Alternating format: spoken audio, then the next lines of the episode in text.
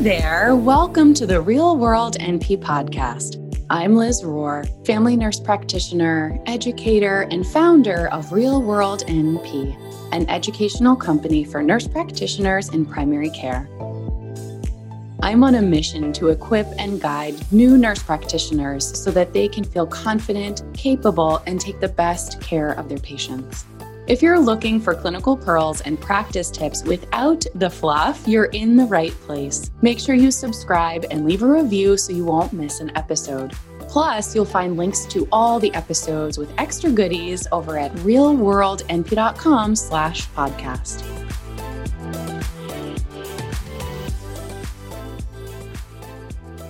This week's episode, we're going to be talking about insomnia, both the approach to assessment and diagnosis, as well as management principles. So, I just want to validate that this can be a tricky chief complaint to address in primary care for a few reasons. So, the first reason that I find in primary care is that a lot of patients who come in for a chief complaint of insomnia, and that's their primary reason for their visit, is because they're frustrated, they've been dealing with this for a while, and they've already tried medications to help them. And so they're coming in and they're like, you know what, just fix me, give me this medication, and let me go home. That's like a lot of the attitude that I see. And so it can be tricky because it's our job to assess what's going on and not just hand out medications, right? And I think that sometimes people who are not in healthcare forget that that there's more to our job than simply writing a prescription right? So we just have to be careful with um, the assessment of insomnia right? So so first i just want to say that I, I, I most of my visits with patients who have insomnia i start by connecting with them. I do this with all patients, but especially for this chief complaint, connecting with how they're feeling and really validating what's going on for them. Because until I meet patients where they're at, they may or may not be interested in hearing what my assessment and my management suggestions are this applies for everything, but I think especially with this chief complaint. So I do validate that. You know, it's been very fr- it sounds like it's been very frustrating for you. I'm here to help you. Let me, you know what, I have some ask some questions I need to ask you first, and then we can get into what the treatment options are. And so I usually start with something along those lines and just kind of validate what's going on with them, and then I get into the history. So let's start with the history questions. So when it comes to any chief complaint, symptom-based chief complaint, we always start with some sort of framework, right? I use OLDCART, which you've heard of before if you've been following for a while. Um, so starting with OLDCART for any chief complaint. But what are the questions to ask in addition? So for insomnia, we want to ask about a couple of different things. One uh, centers around sleep hygiene. So let me just start by describing sleep hygiene and then you can kind of, we'll work backwards what the questions are, right? So sleep hygiene is kind of like this thing that I think maybe providers and patients alike are kind of like, oh my goodness, this, like, why are you talking to me about this? But in fact, they really do make a difference. So it's really important to stress that with patients assessing those things before we're like, oh, hey, just go do these things. Because, like I said, they've probably done all the things already and they're coming to see you to help them, right? So let's talk about you and I. Let's talk about sleep hygiene, and then we'll translate that into the patient question. So, sleep hygiene is going to bed at the same time and waking up at the same time every day, no matter it's a weekday or a weekend. It also includes having a cool, dark place to sleep, low noise or silent, preferably, would be great. The other thing is that we want to avoid screens two hours before bed at least. And so we know that the blue lights that come out of televisions or phones or tablets or anything like that can reduce the melatonin production in the brain, which leads to difficulty with sleep. So, the other pieces we want to uh, think about with sleep hygiene are caffeine use, tobacco, and alcohol use. So, caffeine use, we really want to limit the amounts that we have, especially keeping them earlier, like way before anywhere near they're going to bed. If a person goes to bed, for example, at like 10 p.m. and wakes up at like 7 or 8 a.m., we want to avoid caffeine after, say, about noon time. I should probably be taking notes myself. and then with alcohol and caffeine, uh, alcohol and tobacco rather, tobacco, I mean, anytime, but especially if they're do, if they're consuming it right before bed, Alcohol, the same thing. So the one of the metabolites of alcohol is actually a stimulant, and that can wake them up in the middle of the night and be disruptive. Um, the last thing about sleep hygiene is naps. And so what we try to do is avoid naps during the day. If we must nap for adults, we're talking about less than 30 minutes of sleep. Again, well before it's time for bed, uh, whatever bedtime they have, if possible. Um, so yeah, so that's those are the main components of sleep hygiene. And so if we understand those components, our history questions are just eliciting those pieces of information. Again, one of the pitfalls is that we kind of launch into here's all the things you should do instead of like, okay, when are you going to bed? When are you waking up? Is it the same every day? Does it vary? Do you do shift work, right? Do you sleep, uh, do you work all night and sleep during the day? Does it switch back and forth? Do you keep that schedule all the time, right? And then we get into those questions of how much caffeine are you using? What types, right? when I was a new grad, I'd be like, oh, you have caffeine, that's great. Moving on to the next question, but like, hmm, let's pull it back for a second. Are we talking about venti, Starbucks, multiple times a day, right before bed? I can have caffeine anytime, it doesn't affect me, kind of thing, right? Um, yeah, and then just asking about all those other things, like do they um, do they have a cool dark room at night? Is it noisy? Is it hot? Are there other people? Things like that, right? So that's that's one of the history places that I start is about eliciting those sleep hygiene questions initially before we launch into the you know management counseling around that. Um, the next pieces, though, there's a couple other pieces we want to assess when it comes to insomnia. We want to start, um, in addition to assessing those questions about sleep hygiene, we want to ask about if it's acute or if it's chronic.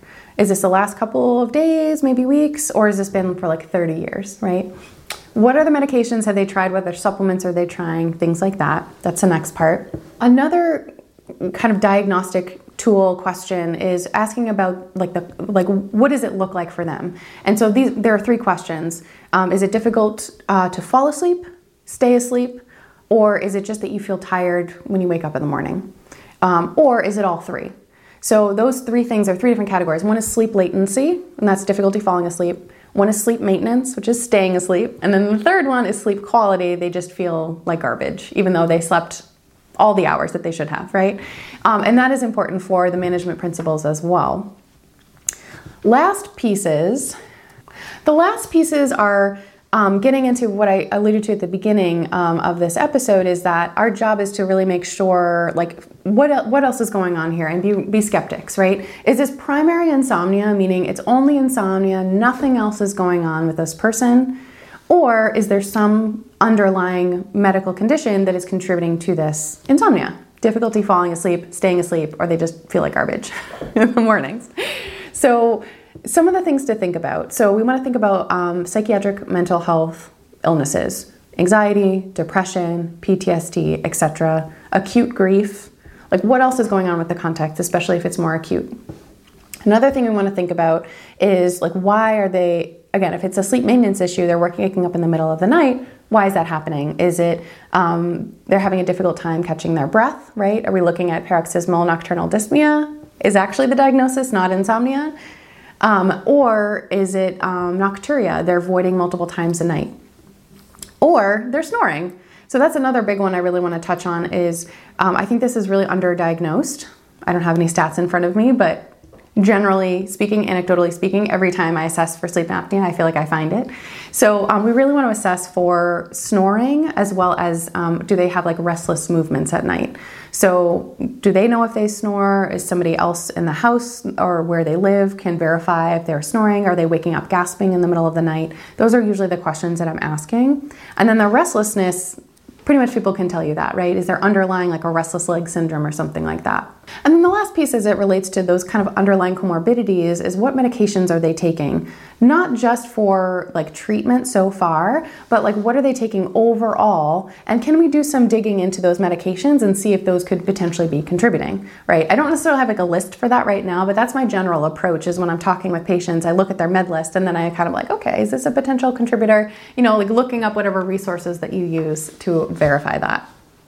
So, management. The management depends on what you found in your history, right? There's no real other diagnostic thing involved with insomnia aside from the history that you've gathered uh, from this person and your you're sleuthing for underlying medical conditions, right? So everything is really individualized. We want to, you know, again, just as a, a recap, we want to talk about, um, we want to assess their sleep hygiene behaviors at baseline. We want to assess for underlying medical conditions, medications they're taking, especially psychiatric mental health um, concerns. We want to ask about things like sleep apnea and restless leg, um, potentially some restless leg syndrome there. Um, and once we've gotten there, we can do our management, right? So pretty much everybody, unless they have like clearly like, well, you actually have heart failure, and so let's deal with that.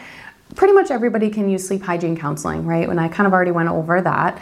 And so reinforcing that with patients, going slow, going through the things, brainstorming with them, really encouraging them that these things do make a difference. And I know it's not a medication, but they really do make an impact. So it's important to try.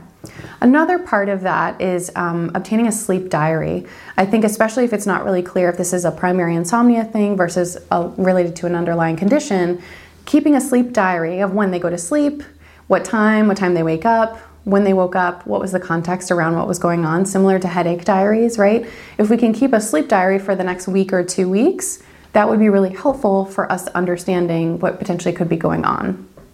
Okay, let's talk about if it is primary insomnia, what are those management principles? So, fortunately or unfortunately, the research supports that CBT for insomnia, uh, cognitive behavioral therapy specific to insomnia, CBT I, is, is widely studied and is very effective for primary insomnia.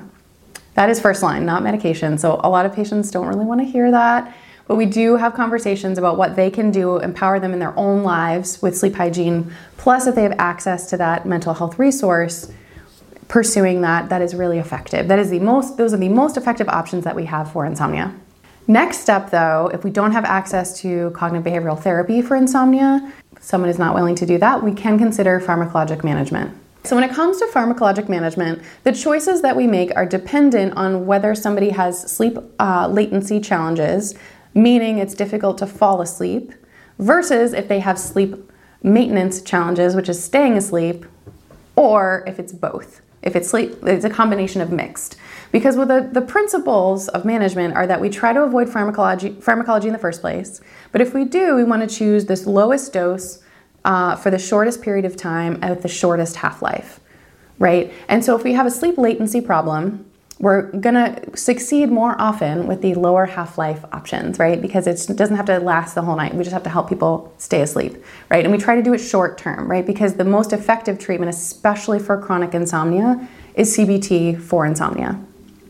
So, what are those options? I'm to give like a general approach to pharmacology here because things change so much. And this is the most kind of up to date thought as of May 2022 is when I'm recording this. So, um, when it comes to the first line options, P.S. I'm really good at reading things and I'm not great at pronouncing them, so apologies if I'm butchering these words. But um, Ramelteon is the generic version of the melatonin receptor agonists. Um, you may know it by another name, but I don't want to use brand names on this uh, uh, channel. So that is like the first line, like in terms of on label. All of these are basically the same in terms of first line. There isn't like one, two, three, four in the same way that diabetes medications are. There's not a ton of evidence for like any of it. But in terms of it being on label for insomnia, that is a kind of quote unquote first line option because it's on label. Most of the other options are off label, right? And so it doesn't mean you have to choose the on label versus off label first, but just this is just for your knowledge sake. Any of these options are appropriate. The next one is um, melatonin. Um, and again, it doesn't have to go one, two, three, four. These are all options. Melatonin is a supplement over the counter. And the thing with supplements versus medications, which you probably learned in pharmacology, but just as a refresher, they are not regulated in the same way. So, one of the recommendations when we're having any patients take supplements is that there is a label called USP verified, where those are more, just more monitored to make sure that they actually are what they say they are. And you can have patients ask a pharmacist for help for those over the counter medication options, because melatonin is over the counter. Other ones that are off label, but they're as well first line, they're off label for insomnia, but they're first line options, are um, sedating antidepressants. So, those in those categories are things like amitriptyline, trazodone uh, mirtazapine. Those are all potential options. And the choice to use one over the other is dependent on what else is going on with the patient, right? Do they also have comorbid um, depression? Then you can choose a sedating medication for depression to take at night to help with the insomnia, right? So the next kind of category is sleep maintenance. So basically it's all the same options except we have another additional option of those orexin receptor antagonists so those i'm, I'm gonna i'm reading them on my notes so i don't butcher the, the names Lemborexant and Suvorexant. I typically, in my regular life, refer to them by the brand names, but on this channel, I prefer to use generics. So, those are the generic names. Those um, have a longer half life. They're safer to use than the sedative hypnotics, those Z medications like Zolpidem, etc., as well as benzodiazepines. those are not really recommended anymore.